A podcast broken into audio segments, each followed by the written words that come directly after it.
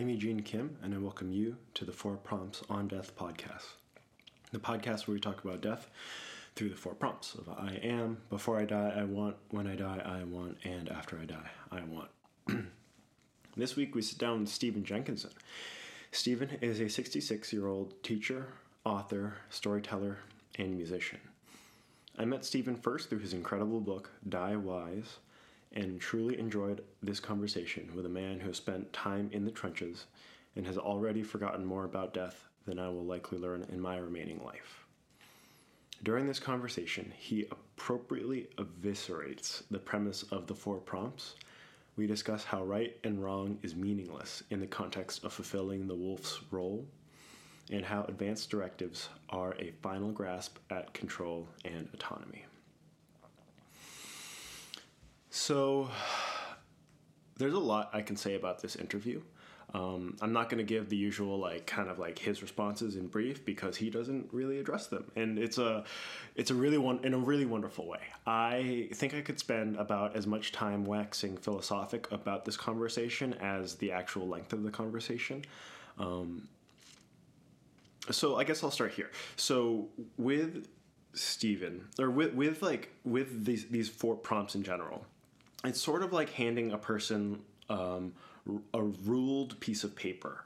And you sort of let them do whatever what they will with it. Sometimes people will write you know in the lines with very clear concise handwriting and like you know answering any questions you might have. Sometimes people will draw a picture you know a little bit out of the box. Um, or maybe they'll they won't respect the rules of the you know paper. And then they'll write you know diagonally or whatever and what I appreciate about Stephen is he engages with the paper, but he but in on, only so far as he is pointing out the the ridiculousness of trying to put your thoughts down on paper in the first place. Um, it's sort of like he goes. It's like you know, if you put somebody in a in an escape room, they'll, they you know some people will kind of really engage with it. They'll try to play. They'll get really involved in the, the role play of an escape room. Where Stephen is just like, what is this nonsense? Like, why why is this here? Why is that there? What's going on here? Who thought of that? Um, and it's the it is exactly the kind of conversation I wanted and I think I needed at the time that the conversation occurred, um, which was a couple weeks back, um, and actually on election day. Um, so it was a weird time, and also right around the time I was actually thinking about st- stopping this podcast. And, and part of uh, this conversation with Mr. Jenkinson really reinvigorated my love of the interview, and um, he touches on that in his own way. Um, and so he approaches the conversation in a way that I hope that I would when I have accumulated as much life experience as he has. Um, you know, there's there's like uh, I think that the the four prompts in at least concept are very useful for most people. For like let's say ninety nine percent of you know Western uh, folks, like Western dominant culture North America folks, very it, it it really helps lubricate the conversation and and put all these disparate thoughts that are rarely considered into a, a coherent or semi-coherent narrative. However, the four prompts are I think inappropriate for the uh, that that other 1% and I do believe that Mr. Jenkinson does fall into that 1% of people who just it, it's um, that it's not that he is somebody who thinks so deeply about death and has thought so deeply on death and has already uh, deeply informed my concept of what dying means uh, through his book Die Wise that um, it's the, the I mean you'll hear it. You'll hear it in the next hour or two. Don't worry. Um, it's really great. He it's he's just like ribbing me for a lot of the conversation and I think he really appreciated how well I, I think I you know this is me being, you know, a little pat on myself in the back, but I think I handled his ribbing quite well. And I think he, uh, and through that ribbing, we were able to find a lovely uh, place of play in the conversation. I wanted the conversation to go on for another hour and a half easily um, due to time. Um, and I think I conducted myself well uh, for the role of the interviewer. Um, and I think you'll hear the, the the the little battle in my own head between the interviewer and the listener, and uh, those are not overlapping roles. Uh, at at, at, when I transition from I am to before I die, I want, I think you hear how awkward it is because the the point that Stephen makes right at the end of that, um, before I transition us to the next prompt, is a place that I, as a listener, really wanted to sit in, and I really appreciated how he was speaking to me and helping change my ideas um, about the wolf's role and and the relationship I have with my gross old dog. Um, but also, you know, if in the context of the interviewer, I got to move things along. I got to make sure we end, uh, you know, at the appropriate time after addressing at least the appropriate prompts. Um, and so it was tough. And that's something that I'm also coming to grips with is the interviewer versus the listener uh, during the live conversation of like, how much do I really sit and, and be affected by what I'm hearing versus how much do I play the 100 foot role understanding the, the, the, terrain that we need to cover before the end of the conversation or at least you know that i think we need to cover by the end of the conversation. So it's a re- i really had so much fun with this. I'm going to continue to listen to this every once in a while because i found great value in it and i hope that you do too. Um, his his the the way that he so casually and thoroughly tossed aside my notion of right and wrong in the context of dealing with uh, my gross dog's death and upcoming death uh, really did a number on me. And I think the way he approached it was so kind and uh, brutal at the same time. And I think one another thing I love about Stephen is his storytelling. He's an amazing storyteller, um, and in his book Wise, he talks about how he is a pale shadow of the the person that he kind of apprenticed under, um, and even that is so. His storytelling is so far beyond uh, Stephen's storytelling, so far beyond what I know in my day to day life, and um, I really appreciate the way that he tells his stories, and I also really appreciate the ways that he knows or can so casually sidestep the telling of stories that are not his to tell. Um, and I wonder if you, the listener, can kind of hear when he does that. Um, I, I, definitely can hear it. It's very, very beautiful and very loving in the way that he just is like, mm, not my story. We're going to move right on by this. And it's like, oh, I, I get it. And um, I think he saw that too. Or maybe I'm just projecting. Who knows? As you can tell, I have a large crush on this man. so. Um, oh, and then one other thing I wanted to tell you is that the end of this conversation, uh, we will have. Uh, you know, he discusses um, a song that he would like to be played at, kind of as an outro. Um, and this comes from his album uh, Dark Roads, Rough Gods. This is a uh, collaboration with a band as well as Gregory Hoskins, I believe. Oh, sorry. Um, I believe it is Gregory Hoskins, um, who, do, yes. Uh, in, in the Rough Gods is the studio recordings, and Dark Roads is the live concert. And I've, um, I've actually sent out some of the songs from Rough Gods to a very close friend of mine that I consider a spiritual brother. And he was telling me that when he listened to it, he was like, it's really cool. I also have no idea when I would listen to it, like what kind of mood I would want to be in when I listen to this music. And I think that's the beauty of this of this album. It is unlike any other um, recording or music or uh, music that I've ever really heard before. Um, in a way that I deeply appreciate.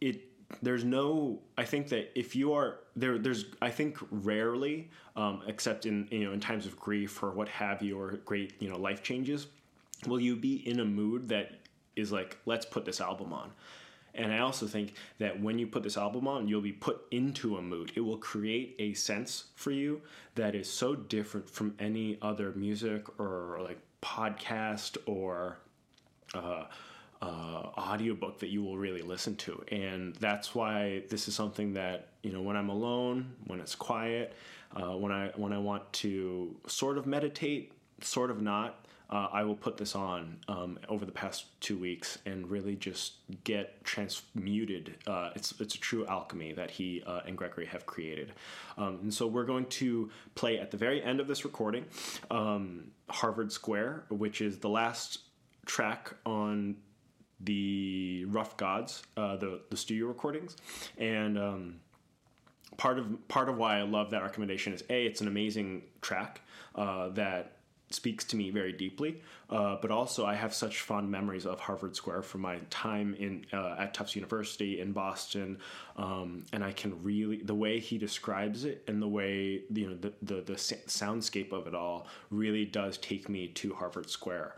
Um, and it's such a beautiful thing. I think you'll really appreciate this conversation. I hope you do at least. Um, and I hope you don't mind me waxing too philosophic about it. So uh, please get ready for this wonderful conversation with Stephen Jenkinson on death. So it is November 3rd, 2020. I'm sitting here in my Orefield, Pennsylvania home, and Stephen Jenkinson is sitting in his Ontario, Canada farm, and we're going to be talking about death through the four prompts. Stephen, what is your recollection of the four prompts? You're testing my memory so early in the proceedings, just to uh, balance the books, I guess. Yes. Taking advantage of my 66 year old uh, memory gland. um, you know, I, I think the first one was something like I am, was it not? That is correct. Okay, so we'll just leave it at that. Um, we'll leave it at that. So, how do you finish that first prompt of I am? Well, yeah, that's what I said. I'll just leave it at that. Um, I, I, you know, I think it's overkill that phrase i am. It's just overkill. Um, god knows we need leave enough of a bruise on this operation uh, i'm talking about dominant culture north americans here. Mm-hmm. we leave enough of a bruise on the operation by dragging ourselves around the countryside and imposing uh, you know our plans and our schemes without you know megalomaniacal declarations about our presence. We got plenty of evidence that we have presence and consequence without making declarations. So I'm not a fan, frankly, of anything that begins with "I am." It's it's um, it's too definitive. It banishes mystery and wonder and indecision, and uh, uh, even to declare with great pomp that you're indecisive and and uh, confused, it still has the air of Caesar about it. You see, so I tend to stay away from it, and I'll, i guess I'll continue to do so this morning. That's fair, and I uh, expected nothing less from you, uh, Stephen, in terms of an approach to these prompts. Uh-huh. Um, so I'd like to take a step back and um, what did you have a religious or spiritual upbringing to your childhood? Uh, these are word religious is not such a portentous uh, phrase, really because we can have some agreement about what constitutes things religious, I suppose. Mm-hmm. It has a lot to do with institutions and um, tax benefits and you know things of this kind. Correct. But the spiritual thing, uh, you know, we're in North America at least, we're off the rails very quickly. Whenever we begin to talk about the quote unquote inner life, there's just so little shared understanding of the terrain mm-hmm. and the weather of such a place and such a time that uh, you know you you properly should go about your business of of um, to the best of your ability, being clear instead of using uh, catchphrases or space maintaining words like uh, spiritual. But so let me see if I can uh, pursue that. No, when I was, um, to the best of my recollection, growing up, the, uh, my mother in particular was had an aversion to uh, things religious. Mm-hmm. And um, she was only too happy to pass that along. And I'm, I don't have it in a, in a sort of darkened and vehement and aggressive way, but neither have I ever really found myself um, compelled by uh, an institutional uh, enterprise. Mm-hmm. I tried actually several times along the way. Mm-hmm to join. Uh, I, I know that doesn't sound consistent, but consistency is is, nothing to brag about. So, uh, and, the, and in each case, uh, there was something uh, violating about my attempt to do so. That's that's the best way I can put it. That is that the places seemed, or the people in question seemed content enough to have me in their ranks, but there was something about my um, understanding of what the cost was and the implications that I, well, I didn't follow through and never did mm-hmm. follow through. I've never joined anything at all. And I don't say that out of any pride. I just never did. And I can tell you from a spiritual point of view, that can be a lonely making thing mm-hmm. to mm-hmm. Uh, to proceed, you know, minus an affiliation that that translates quickly and glibly. There's a it's a lot more work if you don't belong. Let's just put it that way. As far as the spiritual thing goes, well, you know, an ordinary life is um, intensely informed by spiritual things, regardless of whether we admit it or allow it or you know cop to it or anything of the kind. It's there. It's there. It's something like not believing in the ground. I mean, you mm-hmm. can not believe in it if you want, but you're just a lunkhead to do so. Mm-hmm. Meanwhile, the ground is continuing to push up life and do what it does, and that's my best take on things spiritual is that they they manifest and they persist they have real consequence and draw down and all of these things uh, they don't mean us any particular harm nor do they mean us any particular good i would say but uh, they mean us though it's clear that we don't get out of here unspirited during the course of our brief but intense allotment you know in the world mm-hmm. so uh, that's the way I've come to uh, understand it. And it wasn't there in a deliberate and explicit way when I was growing up that I recall. But somehow you can come by things that your childhood does not promise. Mm. And so I'm so I'm thinking of a couple threads to pick up, and I wonder, um, you know, from your mother's perspective, with her kind of you know, as you were describing, like a very, you know, indifference or a, like a anti aversion towards yeah. religion.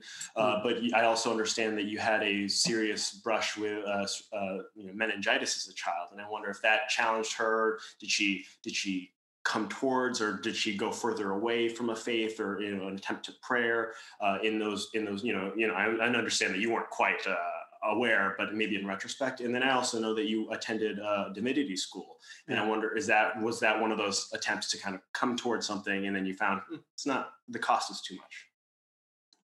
Okay, uh, we'll start with the meningitis thing. Mm-hmm. Um, no, my mother's uh, uh, aversion really rooted from a handful of experiences she had as a, slightly younger woman, mm. younger than when I came on the scene. and uh, it, it and it caused her to to actively disbelieve in any sanctity that could accrue to the system. Mm. Let's just let's just say mm-hmm. that. Mm-hmm. So uh, so when the meningitis came along and and she discovered, much to her no doubt, it must have been undoing as a parent to discover that she was the the carrier of the virus not unlike mm-hmm. you know today sometimes that people can be a carrier of you know which virus i'm referring to now mm-hmm, mm-hmm. and not know it be asymptomatic and people around them more susceptible draw down that virus and uh, you know there it is and that's mm-hmm. what happened to myself and my younger sister so uh, and uh, yeah I, I nearly died certainly uh, and i can i can quite remember that um, i can even remember this but i should say the sense that you're dying the information and the kind of emotional load that comes with that is really a consequence of how the people around you are organizing themselves. I was probably three and a half or something like this. And what I remember is um, that I, it's kind of the echo of what was going on as it came to me from the behavior of the nurses and the doctors and you know the visiting times and things of that kind because i was in the hospital at the time. And so if we fast forward then to the second half of your question about um, whether or not there's an enduring kind of legacy that makes me say say spiritually either inclined or vulnerable or prone mm-hmm. um, i should friggin hope so i mean i don't know i can't speak with great authority about it but I, you would hope that nearly dying as a three year old would stick to you over time. Mm-hmm. You would friggin' hope so. Because after, because what does it take for God's sake if that's if that is just dispelled in the ordinary mists of uh, an idiotic adolescence or what have you? Mm-hmm. I mean, there's certainly there's been bulks of times where I've forgotten all of the stuff we're, we're talking about now completely, and and turned into a an, a normal amnesiac, you know, lunatic. And somehow I come either to my senses or to someone else's from time to time, and am brought back to an understanding of how absolutely, um, for now, the whole thing is, mm-hmm. and that that it's it's it's grievous to realize that because the first consequence of the realization is that you have forgotten for chunks of time in your life. You've forgotten how temporary the whole thing is. And mm-hmm. and you may have you know taken it for granted. You may have become uh, the the um, less distinct form of arrogant the kind that presumes that you've got a tomorrow to do things in mm-hmm. right and it doesn't necessarily necessarily mean you wait but it could mean that the weight that you that you lend to certain undertakings is um, skewed by the presumption that there's such a thing as a future.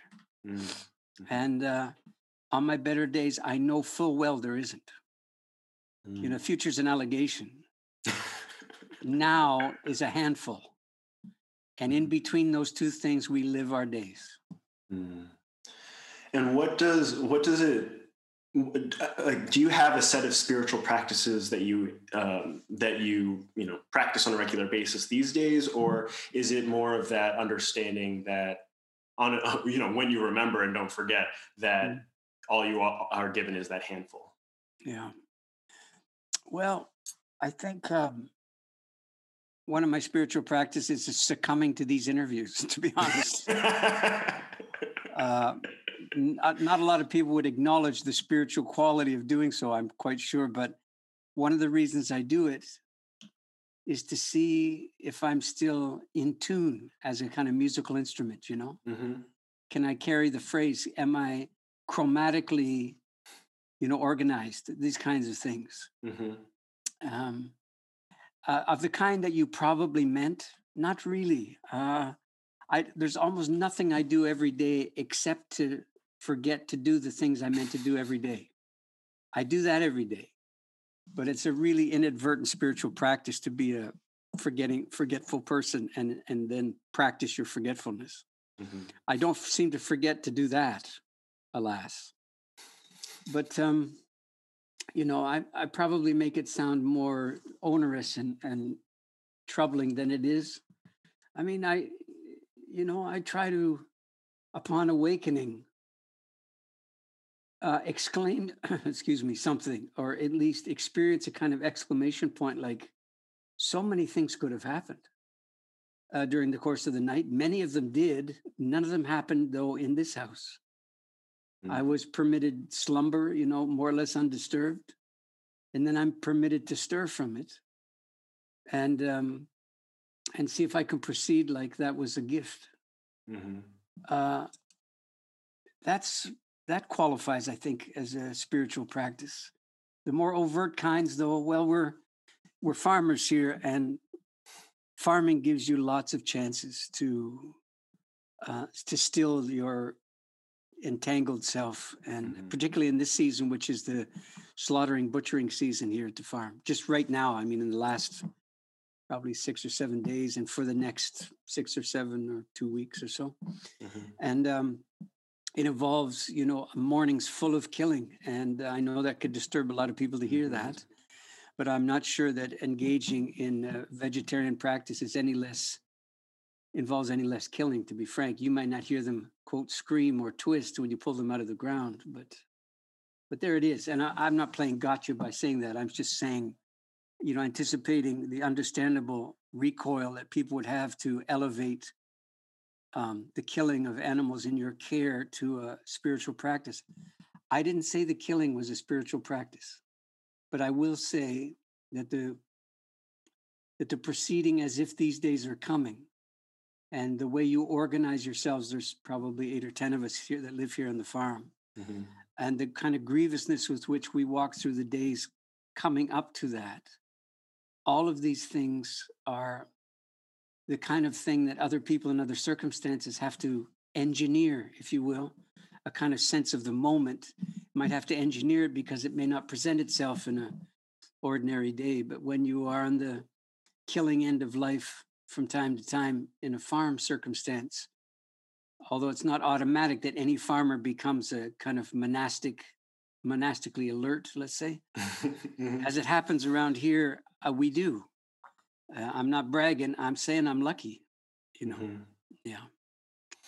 Mm, yeah, and I, um, I want to tell you this story about this old gross dog that we have in our lives right now. Her name's Honey. She's 13 years old, and uh, we inherited her from a a young man who raised her from a young pup and fed her a bottle, and he had to move out to the city. And he couldn't take her with her, and she is in her last days, and we're thinking that this is going to be her last winter. And it really, uh, to to just kind of like reflect what you were talking about with that like grievousness is that um, just you know every visit i'm like look this is this is the single digits you have single digits visits with her and he comes and he sees her he sees her hips getting older and he you know there's a weight to it and and you know we're definitely driving the process because we're both uh, resident physicians. We see a lot of death and dying and we're like we don't want to see her we don't we want we want her to go out a little early. We don't want her to go out a little late. And so we're you know we're kind of pushing the process of like look we're going to talk to a veterinarian. We want uh, we want you to know that this is happening and you know directing this mostly towards the uh, the previous owner because he has so much love for her and it's you know it's to, we're, we're in a, in a way kind of guiding him towards that grievousness. Yeah. and it's if you don't if you've never really i've never lived on a farm i've never uh, cared for livestock but i have um, i have killed animals under my care because i think that was either the best thing for them or it was the only thing that i could do for them. Um, and it is a very different kind of approach that you take towards that interaction and that understanding um, of life and i think I, I, like that monastic approach that you're talking about i really i really understand that on a, on Mm. a level Do you know when you when you t- talk in terms of it's the best thing, it's the only thing, and stuff like that. Mhm. When it comes to taking life, which is exactly what we're talking about. There's no sense pretending that's not what it is. Mhm. You'll never win an argument with somebody who refuses to imagine that that's what that could be, or waits for you to, you know, unerringly persuade them of the the kind of moral rectitude of this action. You'll, you'll, it's not the point. Mhm. The point is not to um, have third person approval of this undertaking. The deeper point is can you conduct yourself as if you let yourself in for this very moment, months or years before when you said yes? Because if you don't let the quote wild take its course, which is at the first sign of decrepitude or, or age or, or, or injury or whatever it is, Mhm. that animal will be somebody else's food, you know, quicker than you can blink in a real working place. And we've banished all of that in the circumstance of either domesticated Mhm. animals like you've described or slightly less domesticated in the form of farming and so on. Mhm. We've banished all that. And the only way it seems to me to live accordingly, not to, I don't know what the, the word right, the phrase right thing doesn't mean anything to me. But the only way we can proceed is if what's happening is happening. And to sign up for the active duty is to recognize that in banishing the wolf, let's just use the word wolf as a stand in for all the adversaries. Mhm. In banishing the wolf, your moral obligation is to take upon yourself the wolf's function. Mhm. And any failure to do that is a is an indefensible failure of the will and a betrayal of the arrangement that you entered into Mhm. you know, uh, for better and for worse. And uh, it's it's it must be part of the deal, right? And so, you know, people can use the first phrase play, "playing God" there at the end of life, but you're not playing God any less there at the beginning. Mhm. If you've had kids, you know that's full well that's true. You kind of opened the door, and there they came, Mhm. Mhm. and so on. And you know, and you hope that you die first, but you never know. Mhm. And you know, you fated them to die themselves. Mhm. by virtue of opening the door to them. So that's a dramatic rendering of an equally dramatic understanding of, uh, you know, the animal circumstance. And this leads very quickly into any uh, discussion of euthanasia, of course. Mhm. And uh, if you want to have it, we can certainly do that. But um, But the spiritual practice is the willingness to be undone in your sense of moral uh, that that what you're doing can be morally approved of. You have to be willing to forego that in the name of trying to do well by what you've put into motion. Mm-hmm. And and you can't get anybody outside the arrangement to understand that. Mm-hmm. So there's no point in trying, I would mm-hmm. say. and it's one of the reasons why when we are in this time of year, we see to it that there's no visitors, there's no spectators, there's no nobody comes from the outside mm-hmm. during this time.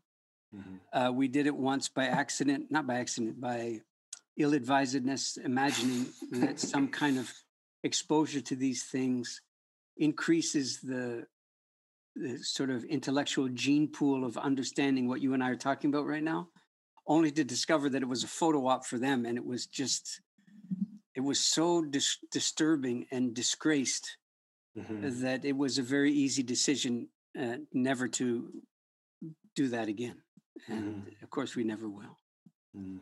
And I think it also speaks to the like uh, being there for the ending and not being there for the beginning, or you know, there's that that, that kind of reflection of, of both sides that um, I don't know. And that's hard for me to put it into words right now. No, I'm I'm following you. I'm I'm thinking a little further uh, about your situation with the dog. Now you didn't mm-hmm. you didn't agree to have a puppy, um, mm-hmm. But you somewhere you said yes. You didn't have to be at that beginning, but there was a beginning mm-hmm. where you took the dog into your care, your life, your concern, your uh, your understanding of life, and so on. And and it and you know it's not an extension of you, this dog, nor an extension of the previous owner. Mm-hmm. In fact, I'm not sure the word owner really ever should should be used, right? But but what you've done is you've taken up where the previous um, proprietor uh, left off, and in so doing, you signed up for all of this, mm-hmm. right? And so now here you are, and you'll never get to do the right thing. What you'll have to do is take instruction from necessity. Mm-hmm. Obviously, mm-hmm. I'm not saying anything you don't know here, but um, I think there's some genuine mercy in realizing that the language of right and wrong generally doesn't apply when the mandates of life come around. Mm. I mean, you can pretend about right and wrong. You can experiment with it. You know, you can lift it up and put it down again. But if you think that doing the right thing has the result of feeling right about it, mm-hmm. you couldn't be more wrong. Mm-hmm. Mm, I like that. And I think, um, uh, for the sake of unfortunate time, I think I would love. I want to move to that next prompt of "Before I Die, I want," um, and I just well, want to keep lingering here. Um, and I know that we'll keep covering some good ground where I, will want to linger more. Um, and so I, I, wanted to ask you how how do you do you um, take the same kind of I would not answer that question uh, for that prompt. Uh, sorry, what's the prompt again? Before I die, I want. Yeah. Oh, I definitely wouldn't. I wouldn't. I wouldn't drink that Kool Aid for a second. No. and why is that? I think I know why, but I'd love to hear it. It's because of the last word in the prompt, really. Mm. Because the architecture uh, would appear to invite the the the kind of supremacy of intention or or or desire or mm-hmm. you know or unhappiness or whatever it is that results in the wanting. Mm-hmm one of the one of the hardest things to wrestle to the ground and finally to extinguish is the idea that you get a vote. mm-hmm. you know, and this is I'm I'm well aware of what day it is, as is you, as are you yes. in, in, your country there. I thank God every day for the border. and sure as I do. said in the early years, we're thinking about building a wall ourselves, and we're going to get you to pay for it. but um, but in truth, the big things in life, you don't get a vote in whether they're the big things in life. Mm-hmm. You get a vote in whether or not you're willing to proceed as if they're big. That's it.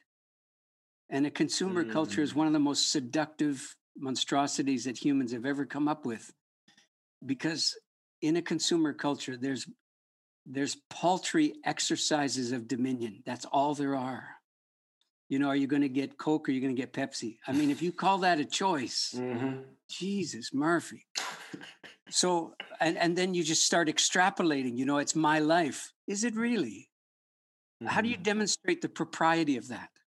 Not the properness, the propriety, as in the propertyness of that. How can, what can you point to that makes the case beyond any reasonable doubt that it's your life? Mm-hmm. On the other hand, has it been entrusted to you? Well, hell yeah, it hasn't been entrusted to anybody else, except for the part where you begin to end and somebody else begins to begin. That kind of hazy gray zone where the, the clear delineations of your selfness start to fade or start to mingle with somebody else's, you know? And I'm not Mm-hmm. talking from a romantic point of view there, although you can certainly see it there, but I'm talking about citizenship, really. Another important word for you today, I think. And um, I'm just deeply saddened to continue to inhabit a co- portion of the world that believes that the greatest single exercise of uh, responsibility uh, is dominion Mm-hmm. you know and it, it's it's an it's gotten us to an awful corner backed us into an awful corner. Uh, and the one of the beautiful things and and one of the challenging things about dying of course is that really is it your life now? And to what extent is it yours if you can't you know decide otherwise?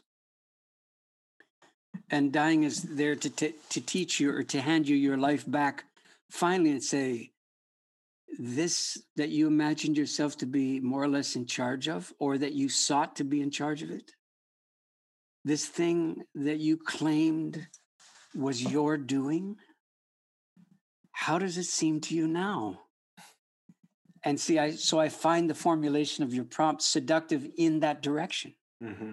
that you should, as death comes around, begin to double down on your wanting. Mm-hmm. What you should be doing, my strong advice, is to do everything you can to take your wanting out to the corner and leave it in the blue box. Oh, I'm so glad we're having this conversation. Part of the reason why I reached out to you, uh, Mr. Jenkinson, is that uh, I it was talking with a previous uh, guest of the podcast, and I believe he interviewed you for his uh, Eric Garza. Um, Okay. And I was running with the idea of actually stopping this podcast. And I think during while you were expounding love in a lovely manner, I wonder how would you answer it if I were to change the prompt to "Before I die, I will." well, I mean, this is an allegation, right? That's all that it is. It That's true. describes That's true. it describes the rage of my intent. Mm-hmm. Yeah. Mm. And it it you could how about this? Mhm. Uh, sorry, what's the first part of it? In as Uh, I before die, I die. or before I die. Well, that's now. hmm Exactly. You you might have meant with the prompt when death announces its proximity, Mhm. but it's it. The truth of the matter is, your death is no closer to you when you get a terminal diagnosis than it is right now. You sitting there talking to me with your barbells in the back. You see what I mean? I mean, you may feel as healthy as it's possible to feel, and I hope you do. And you may feel as sane as it's possible to be, and perhaps you are. Uh, but none of this means uh, that your death is is in some in the fundament of it in the future. Mhm. The event is in the future, Mhm. but the meaning and import and consequence of your death is here now. What do I mean by that? I know that sounds like a smoke and mirrors thing, but if you give it five seconds, you realize instantly that I'm on to something here.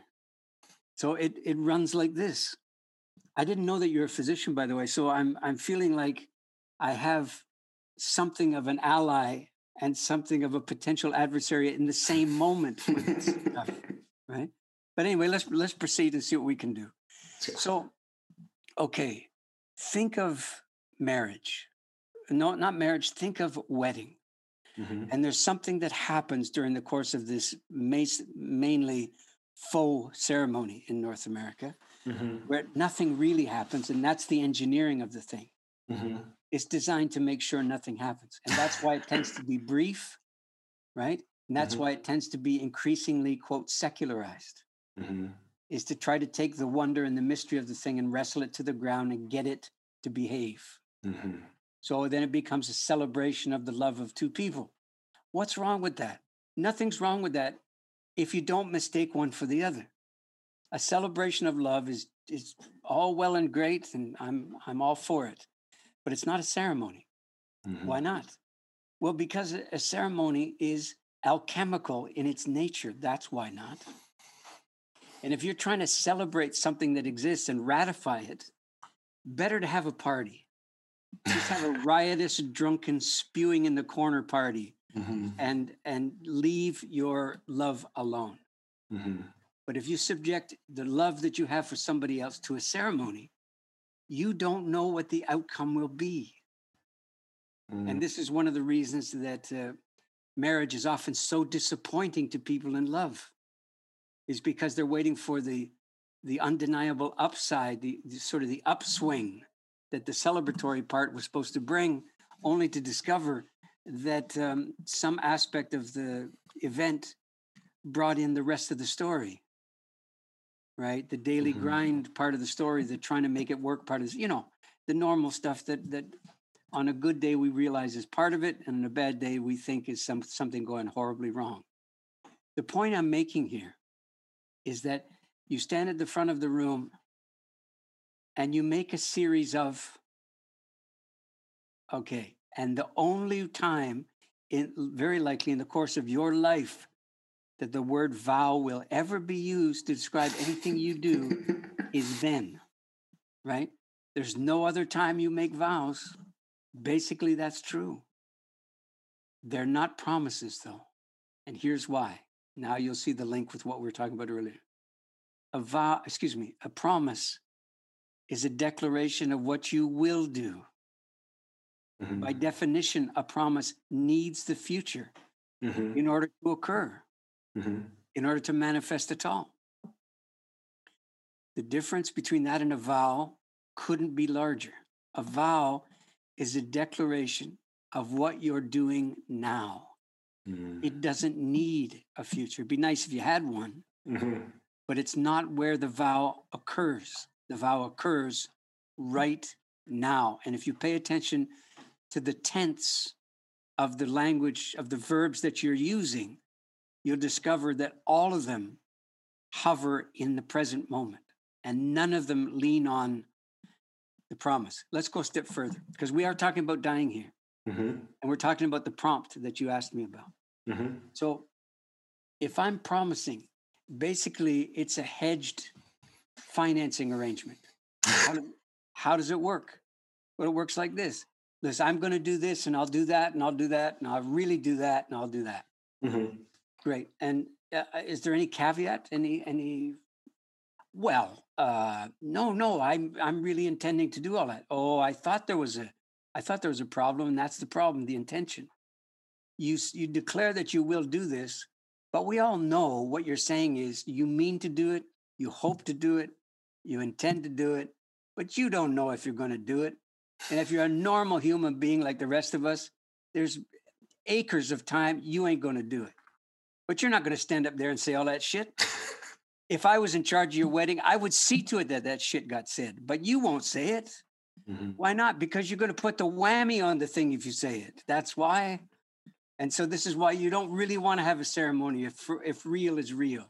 Mm-hmm. You want to keep the ceremony as far away from your pristine love as you possibly can for as long as you can and then experiment with your noble intention.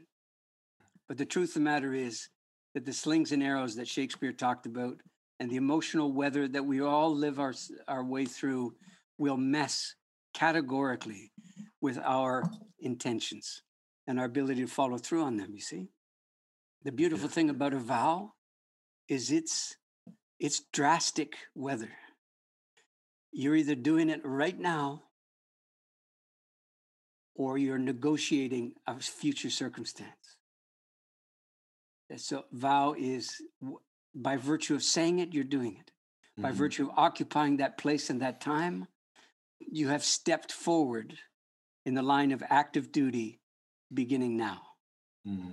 You, you don't need a future. Okay. So, by the same token, then, when I said that your dying is no further away from you than mine is from mine at perhaps twice your age, we are both of us living in in demonstrable and reasonable proximity to our end. Because your end is a knowable thing right? It's and it should be knowable unto you and there should be consequences in your present life for that knowledge and if you're lucky there are. I mean lucky in the sense of working your ass off to try to remember that stuff. It doesn't really sound like luck but i think it is. And and uh so this is there's something gorgeous about this. It doesn't mean you could die at any minute. Like i don't know what you achieve by making this declaration nor does it mean what that hopeless little epithet that new agey people will tend to deliver to you. Oh well we're all dying all the time. And I, I when people say that shit to me and they think we're on the same side when they say it right? And i want to say to them i tell you what why don't you come with me for half an hour if you can bear it to the palliative care ward of anywhere Mhm. and tell me that this person who's laying there gasping for breath and you are both dying and you won't be able to make the point because there's something real as you well know Mhm. about actively dying there's something real about receiving a more or less irreversible terminal diagnosis Mhm. being born is not a terminal diagnosis. Being born is the invitation to a sequence, a flurry of endings before the last one. Right? So you practice to get good at it. But get good at it doesn't mean keep it at bay. It means when it comes, you're not some friggin' amateur thrashing about, making everybody's life an impossibility and whispering to everyone, whatever you do, don't die. Well, I could go on. I'd love you to, but it's uh, the the darn clock. It's always ticking. In the Ah. future, that that that allegation of the future, like you Future said. that never comes. Yeah. Correct, correct. Um, and um, what you were talking about, it, it's also, ringing very true for me right now because I was asked uh, by a very close, longtime friend to officiate his wedding, and I've been telling him, like, "Look, we're not doing this like a normal wedding because um, in in that ceremony versus party that you're describing, I'm trying. There's a there's a lot of meat to to Mm. make it a true ceremony. So we'll Indeed. see. But in the age of COVID, who knows if these weddings are? Uh, all, that's all side. Mhm. So, um, in the interest of that uh, ineffable future, um, how would you approach that prompt of "When I die, I want"? Well, same problem.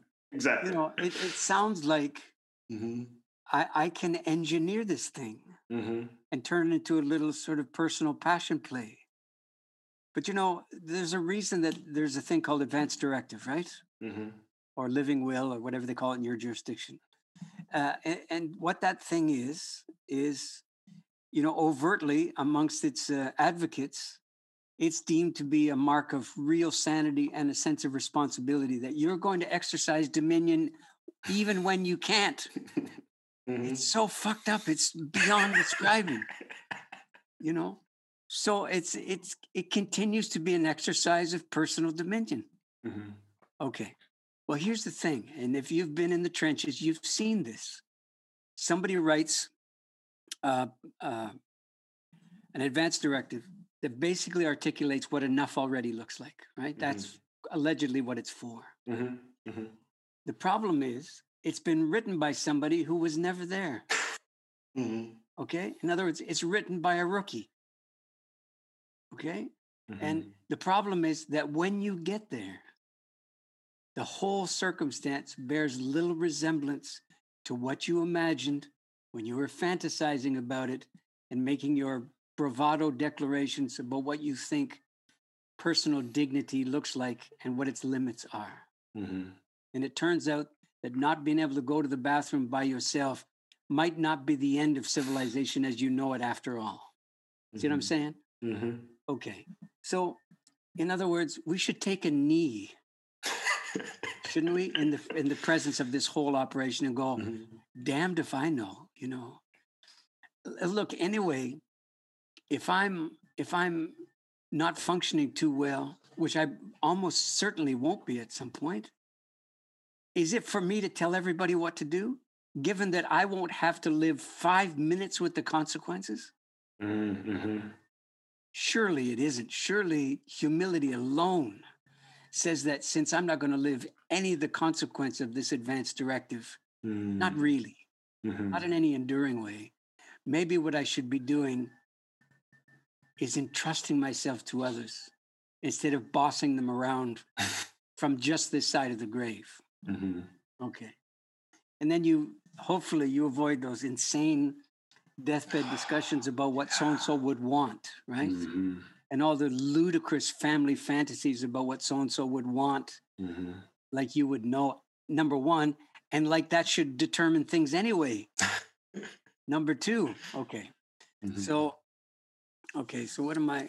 am I- If I were to sum all this up, I would say that I think the oncomingness of your death is the opportunity, the, probably the last one, to take your, the kind of the sorry pageant of your intention.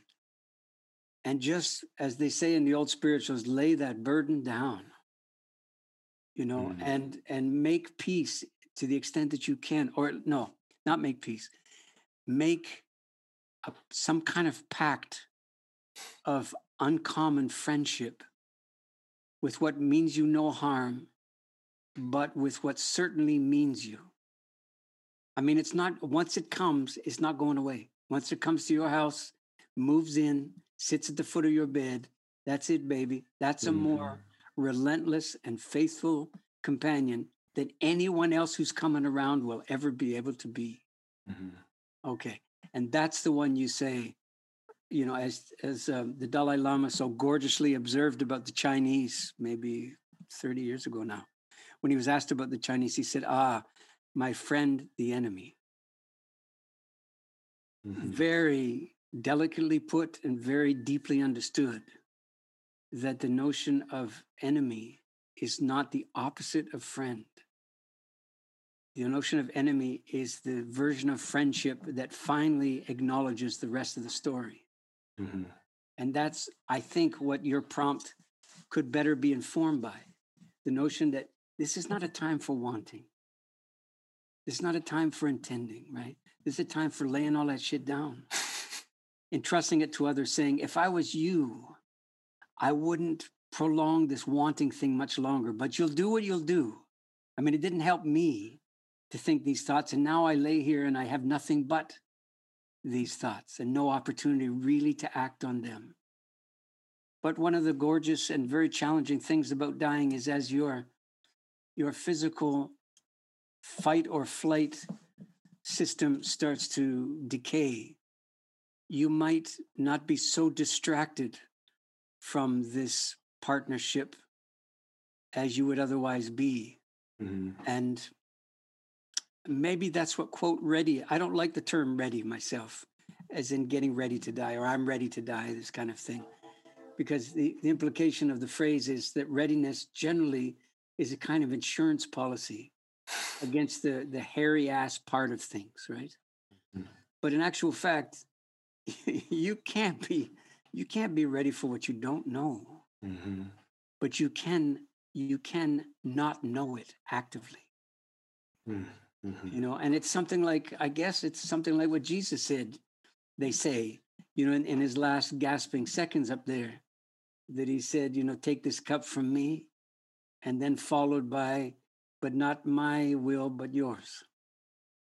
And that basically covers it you know? I don't want this to be happening. Mhm. and would that something greater than my want has now come to call. And if you can you know marry those two things together well i guess you have a shot at a sane human ordinary death. Mhm. And I know with your time in the death trade that you've seen a lot of the dying, not dying. yeah And I wonder, have you seen what you I don't you know not the right term, but like what would you have you seen what you would want like a way that you would want to die? Have you seen examples of that? Because I have never seen that. Yeah. And uh, and part of what I love about your work is that it gives me the the dream or the even just like the cardinal direction of what that death could look like. Right, and some traction, hopefully too. Mm-hmm. You know, some gravel mm-hmm. underneath your feet where they don't slip and slide. Um, yeah, to your question, uh, you know, what I was uh, administratively was in charge of everything that wasn't medical at a certain point, mm-hmm, mm-hmm. which is a nice place to be in the system, let me tell you. yes. Because when they come to get you for liability, you know, I'm way down the list, right? Mm-hmm. So, no, and of course, it put me on a collision course with physicians who imagine themselves to be eminently qualified to do everything I did, plus their medical stuff. And it was it was sad to see how little humility there was in the medical professions mm-hmm. when it came to whole person care. And you could go further and you could say that there's something about the standard medical training that puts that puts the trainee on a collision course with humanity. And the likelihood is that humanity will not survive the encounter. Mm-hmm. That's sad to say that, but but and I don't say that of any grudge, not at all. But there's something about the training that makes the whole person mindfulness you know fall away because you can't maintain it and continue to proceed as the institution and the profession and the patient and the patient's family expect you to. Mm-hmm. And eventually you have to choose what your allegiance is to, right? To whom do you owe what? As I did. And my decision finally was I owe the patient, first of all. And then I owe the patient something that the patient is deeply unlikely to ask of me. that mm-hmm. was the hard part because then you realize you're really having to decide what your indebtedness is. Mm-hmm. It's not a foregone conclusion every time you go in. So I even forget what we're talking about now. a good death or a death that you would want. Ah, yes. Sorry. Sorry. Right. It's okay. So, it's fine. I love it.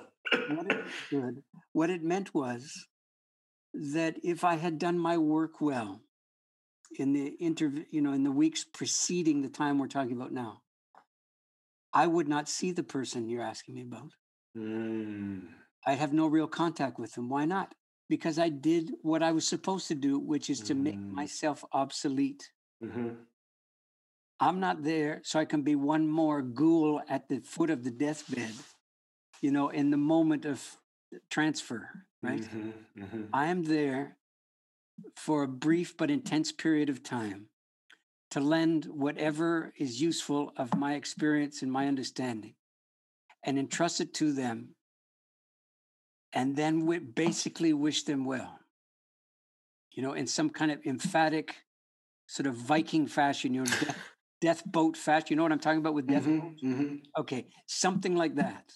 You know, and I I got to push that boat off the off the shore and out into the current of the way it is. Mm-hmm.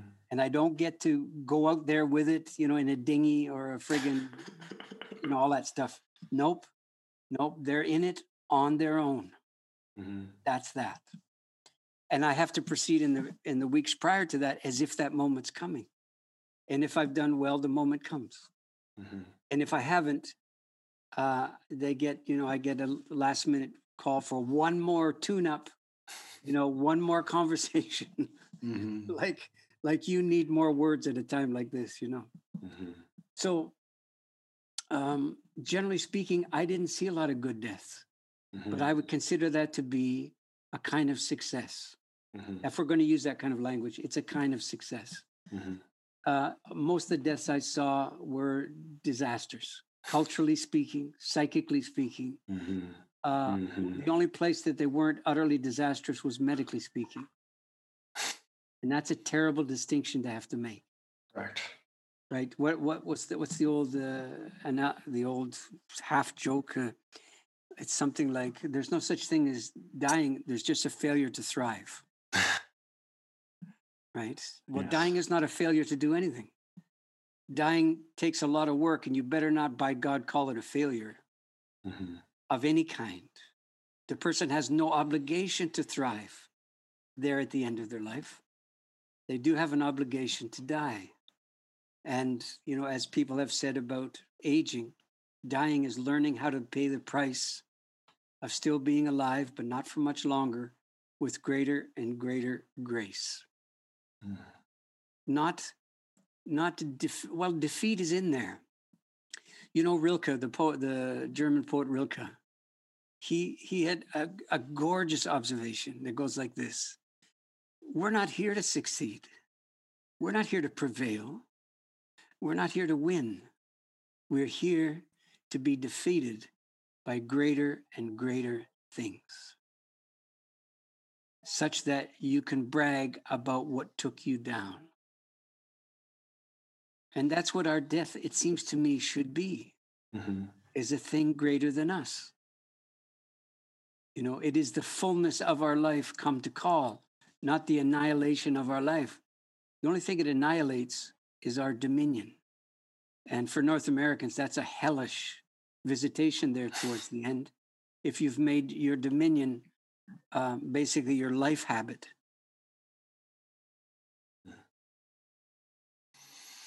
Ah, I could talk with you for another full two hours, um, Stephen. it's a lot of fun.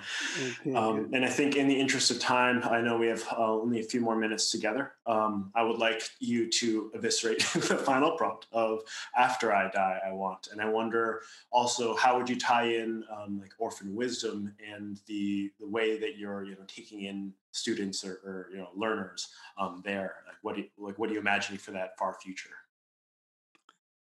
Well, of course, in this day, time and place, uh, I'm not taking anybody in and haven't Mhm. done so for an awful long time now. Yeah. I haven't done any work of the kind you're asking me about in probably a year, Oh wow! just about a year. And I, I have a band, as you may be aware of, and and uh, we Mhm. haven't. Our last tour ended a year ago, about right now, and we haven't played together since. We haven't been together since Mhm. actually.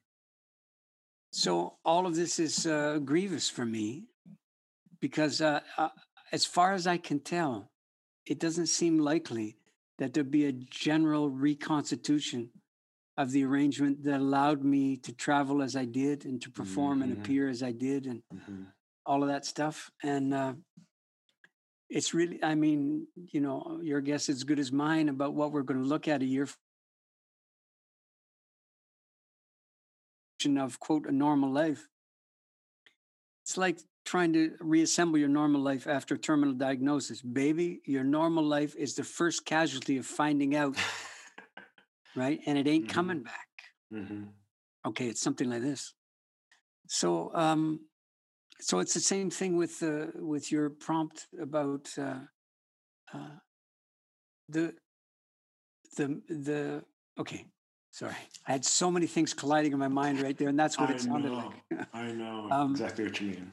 Yeah, you could say that all of your life prior to finding out that you're dying uh, is an exception, probably an exception to that rule. The rule is that you're going to now struggle with living all the consequences of your misapprehension of what the whole deal was for. And you're going to try to cling to them and be consistent in order to resemble the self that you've learned how to be, hmm where the whole operation is pleading with you and giving you ample opportunity to cease being the one that you, by general acclamation, came to agree to be. So that's how radical my understanding of dying. No, my understanding is not radical, but I understand dying to be a radical proposition in that way. Is that it? It whispers to you that you have no further obligation to that maniac that you that answered to the word I. Right. That's one. hmm Two. Uh, I'll t- tell you a brief story here now, which is probably going to bring us beyond the time. So what? Um, So I was asked to teach in a uh, alternative high school out in the west coast in British Columbia, and it was a terrible snowstorm and all this. Barely made it. Stumbled into the parking lot after having driven most of the night. Uh, I was not in the greatest condition, which generally allows the more snarling part of me to emerge. and anyway, long story short, I ended up in a place that was a little auditorium that was supposed to be for the senior class, whatever it was, the 15 or 20 people. And the word got out, and in an alternative school, I guess there's no such thing as teachers in charge. So the kids all decided they want to come down to my gig.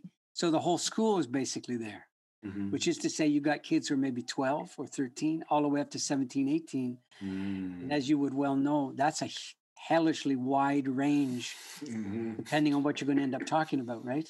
Mm-hmm. Okay. So we were, of course, um, circling around many of the things we've talked about now, but at a at an in a way that was more accessible to people of that age. And when it came time to asking a question, this um, this gothed out, a very severe looking uh, Valkyrie of a of a girl flirting with womanhood put her arm up, and uh, it was clear that she didn't want to ask me something. She was going to say something. So I acknowledged her, and she said, I have a right to kill myself, she said, just like that. Mm-hmm. No discussion, no wondering, not even what did I think of it, just that. And she put her hand down, and she was, as you would be at 15 or 16, utterly satisfied with how completely in charge of her life she was. And of course, this is from page one of the It's My Life. It's my body, it's my life, it's myself, it's my, so it's all mine and of course the people in the back who were in the the office staff and the teaching staff freaked out because you're not supposed to talk about dying with adolescents. You're just not supposed to talk about it right? Because mm-hmm. talking about it is tantamount to counseling it because it's considering the possibility. And as soon as you do that then the prohibitions against it all begin to dissolve. Mm-hmm. well i understand and it wasn't my first rodeo okay So it's not like I'm undone by the question of a 14 year old. Um, so, so what did you say? Well, this is what I said. I said to her, "You got anybody in this world that you love?" And she looked at me like, "Fuck you! It's it's none of your damn business." and I looked at her like, "No, fuck you! You're the one that asked to, that said the thing. So now you're in it, baby, and you don't know that you're in it with me now, but it's me you said it to. So fuck you, if I may say." So, so she said, finally, I mean, she kind of didn't like the question, but she finally admitted that she did have people in this world that she loved. Okay, good. I said, I'm not asking for names, you know, just do you? And then the second question Do you have any people in this world who love you? It's often not the same list. And she finally acknowledged that she did. I said, okay, well, if you're successful with this right of yours, that you're so clear and so hot on. Let's just be at least as clear that with your success comes the obligation of at least one or two of the people I just asked you about to identify you beyond the tag on your toe. And that's what you're asking. That's what you're putting into motion. That's what your right delivers people that you claim to be in a loving relationship with two, doesn't it? That's what you mean, isn't it? By you have a right to kill yourself. That's what you were saying, isn't was it? And of course, she was in way over her head, and understandably so, because she didn't think one of those things. And when I suggested that this was the inevitable consequence, it wasn't working out well to have this right anymore, was it? No. Why not? Because a culture that prides itself on rights, generally speaking, doesn't talk about obligations or consequences very much. See, mm-hmm. it's a child's understanding of what it means to be a person. You see, what you really want to be wearing is the consequence of your personhood, at least as much as the rights of your personhood. And if you mm-hmm. exercise these rights, what are the consequences for others? Failure to do that makes you a sociopath. That's what it makes you a sociopath full of personal rights. And if that language don't mean nothing to anybody listening today, given what's going on, I ain't got nothing to say. So all of this then is I'm I'm just suggesting, not very gently, that the the beauty of dying, the radicalizing beauty of dying. I'm not talking about your death anymore. I'm talking about knowing that death is in the world. Yes, of course, knowing at some level that it's coming to, uh, you know, a bed near you pretty soon, soon enough, too soon by some measures, not soon enough once you get really close. I'm not talking about your personal death, though. There's not that, you know, death is not that personal, actually. You resemble a lot more people than you wish you did when you were dying. It's not that idiosyncratic. But everybody's death before your own. What is that? Is that a haunt? Is that a is it a tease? Is it a torment? Is it a something that's coming to get you in the night and make it a sleepless one? Maybe. But what it really is, is your chance to get it right. Everybody's death before your own. That's your PhD, mister. And you better study because you don't want to be a stranger to that. That's just my friendly advice. So, mm-hmm. so then, you know, your wants after you're dying, it's none of your friggin' business. You know, you're simply the meaning of your life is not in your hands. What your life means is what it means to others. And they'll quickly assign meaning to your life. Don't you worry about it. and they won't really do so as long as you're yammering in the corner, adding to the official record, you see. But the moment your trap is shut for good and you have nothing further to say, people are going to start weighing in on who you were and what you meant and why you were and how it, you know, all that stuff. And as they do so, the meaning of your life begins to accrue. You see, that can't really happen with you there. So the meaning of your life begins to replace your presence. And that's what ancestry is, or was, mm-hmm. until we swore off ancestors not that long ago. Mm-hmm. Until we took up the religion of, you know, personal determination and all of that stuff. So that's it. Usually, I ask my guests um, if they have any concluding words to the audience directly, or to you know future people whenever they are, whenever they are. Um, I, however, think that what you just gave the audience was a pretty good, pretty good note to end on. Do you agree? Amen. Yeah. Well, listen, I could I could add this P.S. Mm-hmm. Um, the the record um, Rough Gods, uh, which I think they're going to give you access to, uh, you know, after this thing. Mm-hmm. If you'd be so kind as to play the very last cut on Rough Gods, which is a studio record, mm-hmm. one that we conceived in February and March of this year. Um, there's a track there called Harvard Square. Mm-hmm. That's where I went to school, and it's a very minor little event that took place in Harvard Square as I walked through it one snowy December late afternoon, early evening. Doesn't sound very promising, but everything we've been talking about is there in that three or four minute story and in the music behind it. Mm-hmm. So I'd recommend that as a PS and as a way of thanking the people for listening and you know giving us a chance if they did. if they didn't, well, it's me flipping them the bird with a good story. and it's my way of uh, you know thanking you for the invitation too. Thank you so much, Stephen Jenkinson. This has been a true pleasure. Yes, sir. Me too. Thank you. Thank you.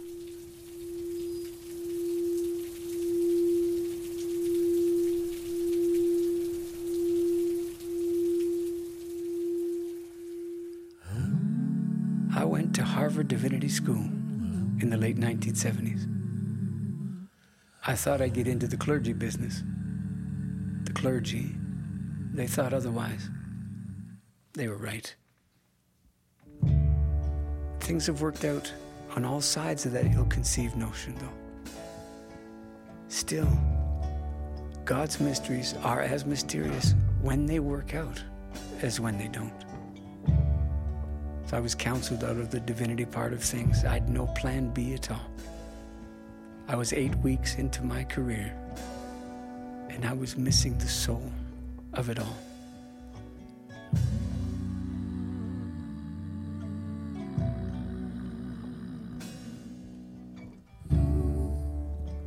My divinity plans in shards, I was walking across Harvard Yard in a skiff of December snow.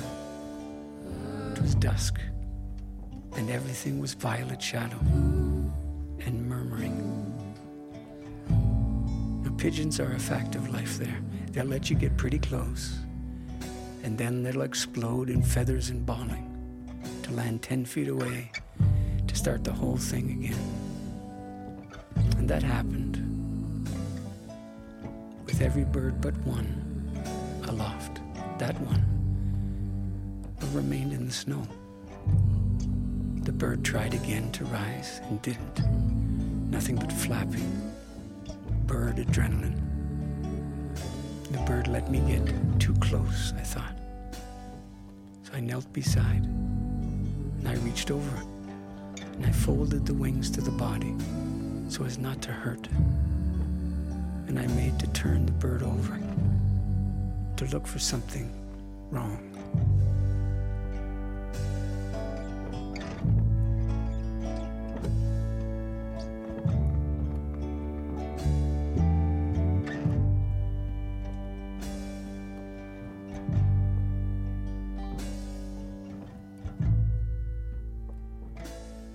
In that rotating motion, the bird died.